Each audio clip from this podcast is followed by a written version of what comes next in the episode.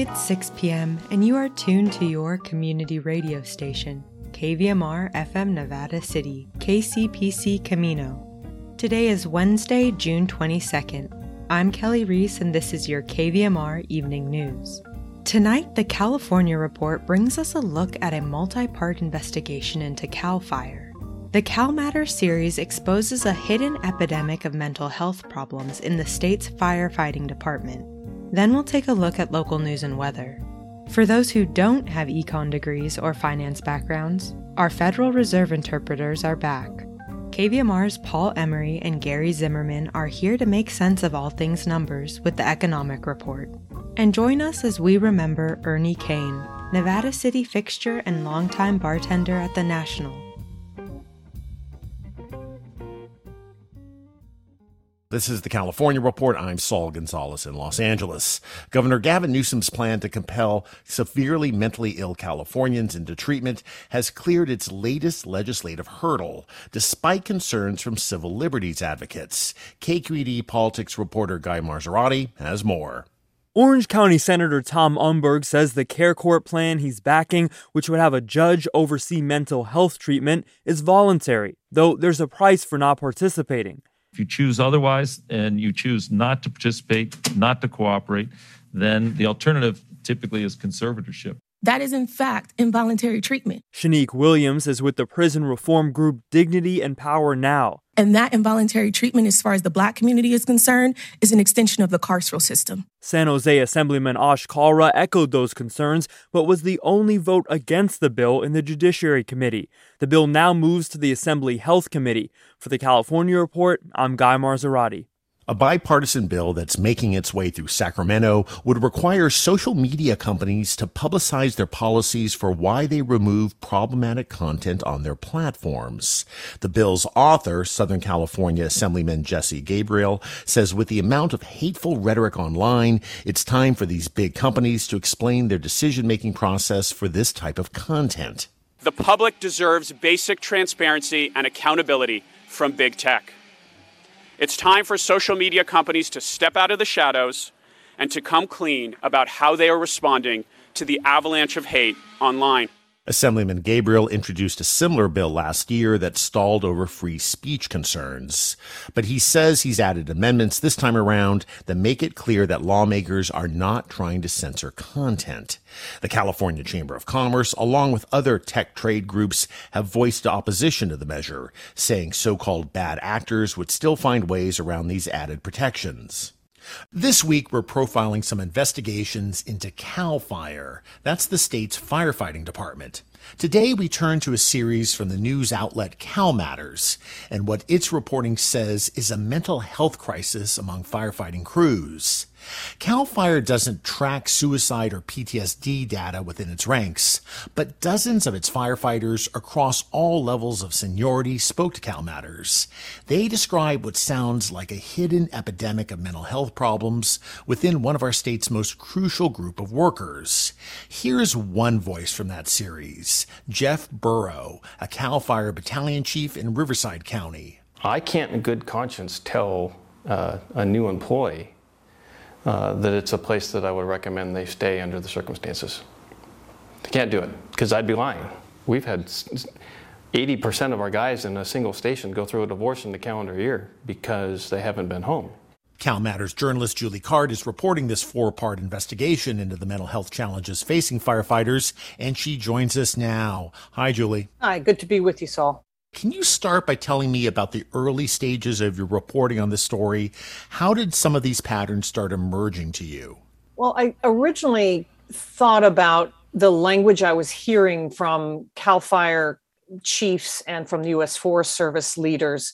For the first time in the last couple of years, we heard them talking rather candidly about fatigue, stress, PTSD, injuries in a way that is not common in the fire service. These are stoic folks who can do, they rarely talk about their problems in that way uh, or give any inkling that there are any. So I was um, thinking, all right, I'm going to do a story about guys being tired. and as I got into it, I began to realize it was quite a bit more than that. And it, it, it morphed into these four parts. How have these kind of problems and what firefighters are wrestling with. How have they? How come they've been off of the radar for so long, or or have they been? You have so many barriers to getting help, which start with recognizing your own problems, which I guess I'm not handling this well.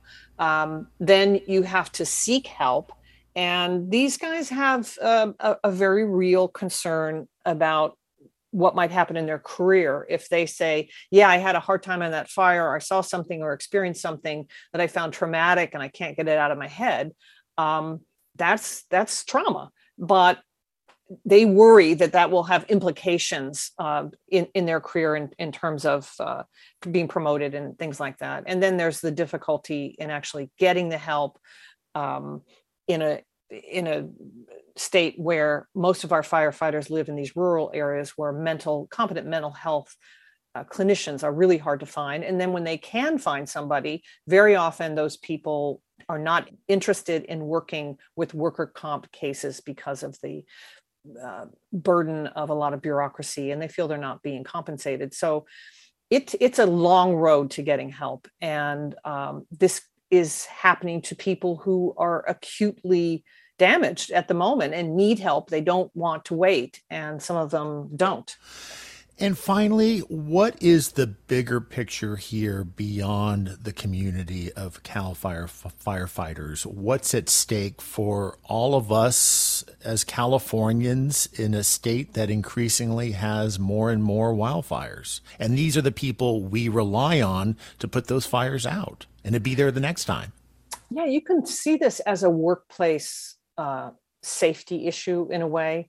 We've all been sitting in a plane uh, at a gate where there's an announcement that says, uh, Hang on, everybody, we're looking for a pilot because uh, the crew that we had had been working too long. There are laws.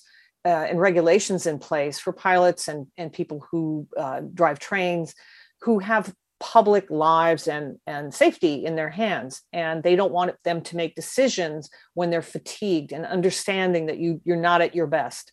Yet with our firefighters who are on the lines they make a they make a mistake or an error in judgment.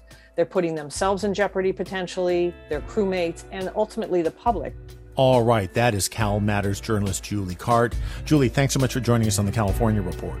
It's good to be with you saul Support for the California Report comes from the Wesley Foundation, investing in California's underserved youth. The California Healthcare Foundation, working to build a more effective, compassionate, and just healthcare system on the web at chcf.org/health-equity.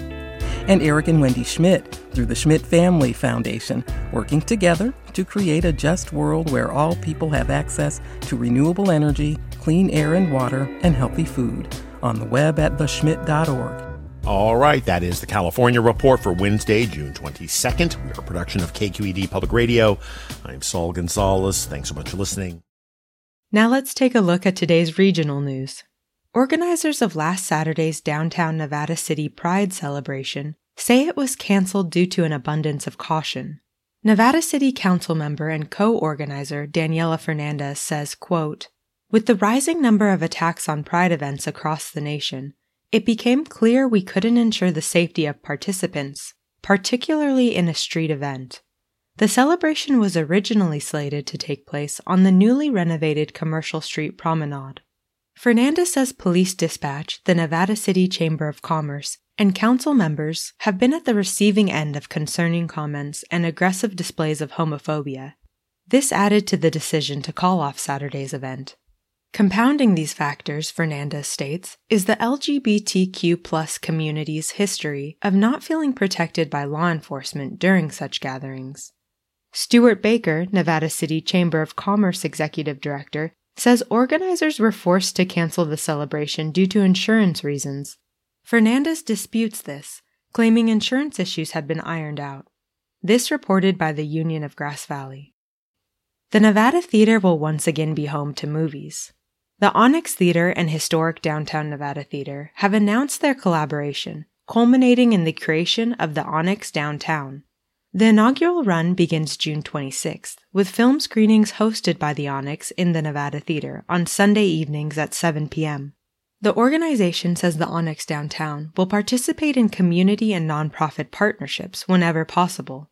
A press release in the Prospector says, quote, The Onyx Downtown will play a role in advocacy and fundraising efforts as well as cinema appreciation. Turning our attention to regional weather, the National Weather Service's heat advisory will see us through this evening. The warning is in effect until 10 p.m. tonight for the Sacramento Valley and Sierra foothills. For those in Grass Valley and Nevada City, tonight partly cloudy with a low around 65. Thursday, sunny with a high near 90. In Truckee and Lake Tahoe, tonight mostly cloudy with a low around 50.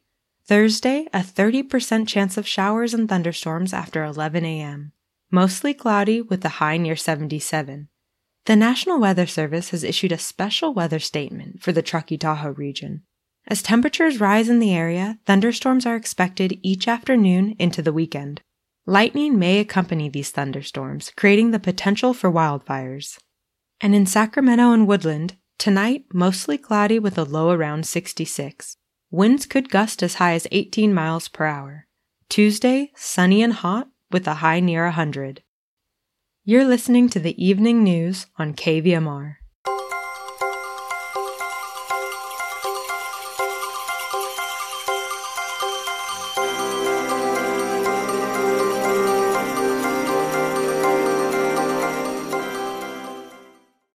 Does talk of the country's inflation rate make you want to bury your head in the sand? KVMR's Paul Emery and econ whiz Gary Zimmerman are back to hold your hand while tackling the numbers. This economic report is sponsored by Rick Kalb, wealth management advisor with Northwestern Mutual since 1983 on Spring Street, Nevada City at rickkalb.com. Well, Gary, lots of economic news in the past couple weeks. Uh, let's look at some of the highlights. Let's start with the Federal Reserve. It made headlines because of raising interest rates to fight inflation. A lot of us don't understand that. Can you explain it to us? Well, Paul, last month after the Fed met, uh, Fed Chair Jay Powell said the Fed was watching for, I think he put it as clear and convincing signs that the inflation that we're seeing, the high inflation, was fading or slowing. Uh, but he also said that if inflation pressures and indicators weren't slowing, then the Fed would have to take faster and, and more aggressive action to raise interest rates to slow the economy and to slow inflation as well. Um, so, you know, big picture, the Fed needs to take away the stimulus from low interest rates that was necessary to get the economy recovering from the deep 2020 COVID recession. And and by 2021, the economy had been growing faster than normal and was, you know, already at or near full employment. So conditions that could add to inflationary pressures. So, you know, with the impacts of COVID and supply chain supply chain disruptions, you know, since 2020 and with, you know, the 2022 shock to the global economy and especially energy and food prices caused by the war in Ukraine and uh, economic sanctions on Russia, you know, the increase increase in the inflation rate has become more persistent and risen faster than it would have uh, than would have been anticipated. And and so at this point, Fed Fed policymakers need to act to to slow inflation. Well, what action did the Fed take? Um, I think it was just last week. Yes, the, the action that got the most notice was the Fed raising the overnight interbank um, loan interest rate, or it's called the Fed funds rate, uh, by three quarters of a percentage point from three quarters to one percent range, uh, all the way up to one and a half to one and three quarters percent range. And this was the first three quarters percent increase in you know nearly uh, uh, nearly three decades. So it's you know also was much larger than the one half a percent increase that was expected just a, a, month or two ago. And so you know that means higher borrowing costs for business and consumers, and and will tend to slow the economy. You know, and, and one other thing, just quickly in June, Fed also began to gradually reduce the size of its assets, which are you know at about nine trillion dollars today, and that's an action that puts you know also puts upward pressure on longer term market interest rates, or you know we might call that quantitative tightening. Were these Fed decisions to raise interest rates by three quarter of a percent in June and indicating in the statement after the meeting that the Fed could do the same again in July? That's a surprise, or did the markets expect that to happen. And how about you? Were you surprised on this? Well, the tighter monetary policies or higher interest rates, uh, were they anticipated? I would say yes, absolutely. The Fed chair's comments in May were a, a, clear signal that if the inflation numbers didn't peak or begin to fall, the Fed would have to move more aggressively against inflation. You know, and, and as everyone knows who's bought food, gas, seen rent increases, or bought a used car knows that the overall inflation rate is, you know, far above the Fed's two percent inflation goal. And you know, depending on which measure of inflation you look at, the overall inflation rate for the economy is somewhere between six and nine percent over the past year. You know, it's way above the Fed's two percent goal. You know, and some critics obviously think the Fed had, has waited too long and you know still has a long way to go using its primary policy tool, you know, raising interest rates uh, to, to to be able to slow inflation uh, before it gets worse. So you know that's a that's a concern. Gary, are there solid economic explanations as why inflation has risen so much and so fast? Uh, what's causing the inflation that we are now seeing, you know, in the at the stores and especially at the gas pump?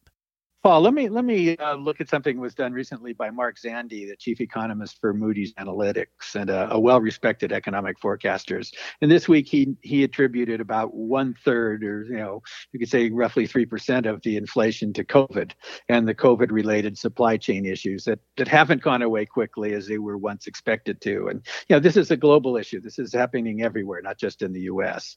And then Zandi attributed another third, so another you know, roughly three percent of a 9% inflation rate. Uh, to the shock to the global economy from the inflation, excuse me, from the invasion of Ukraine. You know, the war has caused prices to rise globally, uh, both as a result of the war and as a result of the sanctions on the Russian economy. And that's, you know, especially driven up um, global oil and gasoline prices and uh, grain and food prices. So, you know, it's, I think it's important to emphasize that the, the war was an inflation shock, but one that no one could have anticipated back in 2021 when they were expecting the COVID inflation to begin to fade as the, as the pandemic faded. So, some good reasons. Gary, there's been lots of talks about a recession. And what currently are the labor market indicators showing?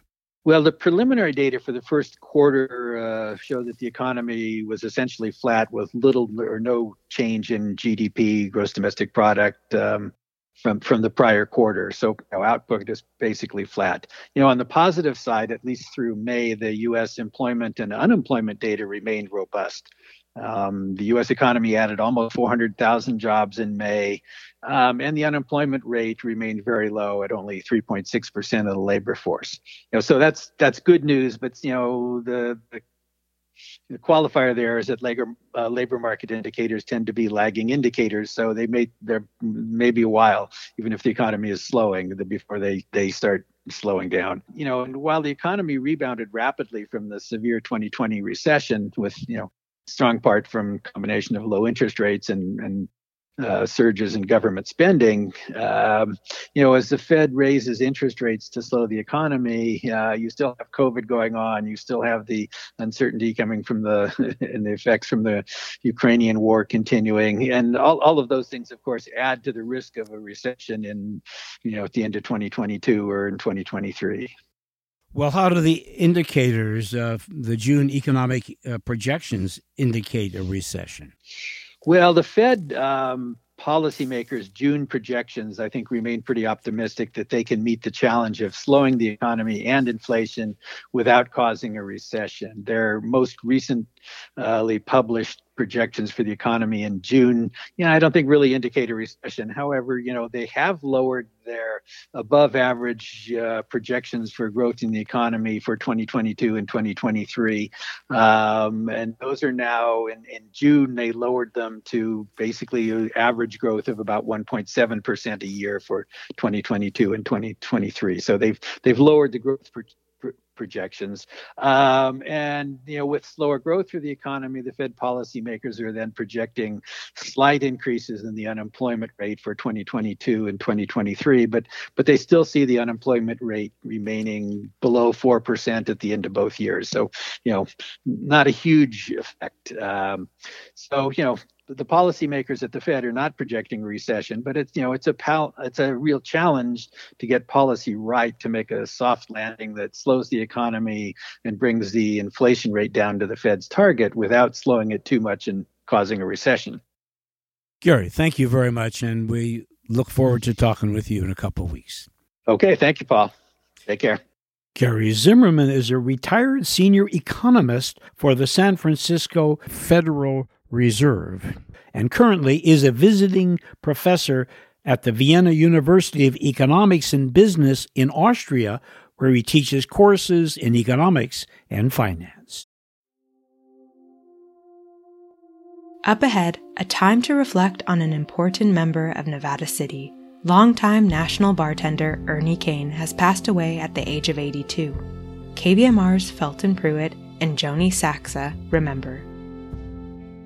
We're talking with Joni Saxa. She was the bartender at the National for many, many years with Ernie Kane, who passed away earlier this week. Uh, it's a very sad thing. Ernie was a fixture here in Nevada City and at the National, wasn't she, Joni? She very much was. We actually lost an icon of Nevada City and the National Hotel. She was uh, just turned 82 years old. And uh, I really think everyone has an interesting and fun memory of her through the years. She was beloved by, by all. And I'm grateful myself of all the fun memories of working with her for 20 years at the National. And then I also worked with her for several years uh, back in the day of the Coach House it's just a, a sad, sad day, and uh, she was one of a kind for sure. And Ernie, rest in peace. And she was uh, Tom Coleman's partner, who everybody knew Ernie and Tom from the National for so, so many years. So it's a kind of a, a changing of the guard here in, in Nevada City with the uh, passing of Ernie. Uh, I agree. And uh, they were quite a couple. And I think they were together for probably about 30 years or so. It's just uh, not going to be the same, like you said, changing of the guard.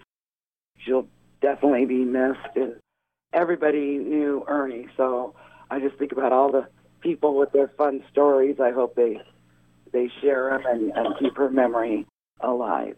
Do you have any information about a memorial that might happen?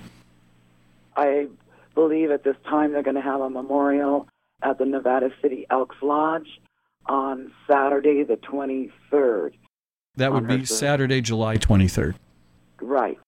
I was going to say also, we're doing a, a karaoke uh, party at the Elks on July 16th that will do a tribute to Ernie there. Thank you very much for all the information, Joni. You're welcome, Felton.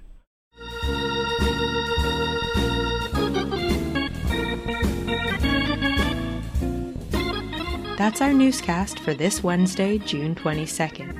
Head on over to our website at kvmr.org for the extended version of this week's Economic Report with Gary Zimmerman, or listen wherever you get your podcasts. kvmr.org is also where you'll find anything you may have missed in tonight's newscast. KVMR gets support from New Life Nursery, a Penn Valley neighborhood nursery carrying unique ornamentals, California native plants, organic veggies and herbs, plus supplies Nevada County gardeners and professionals need to support gardens and landscapes. New Life Nursery, PV.com. And Prosperity Lanes, offering 18 lanes of solar powered bowling.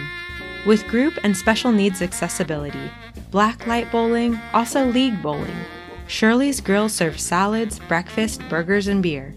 Open daily, prosperitylanes.com. The KVMR Evening News is produced by KVMR News Director Claudio Mendonza. As always, thanks for tuning in. I'm Kelly Reese signing off. Join us Thursday at 6 for another edition of the KVMR Evening News.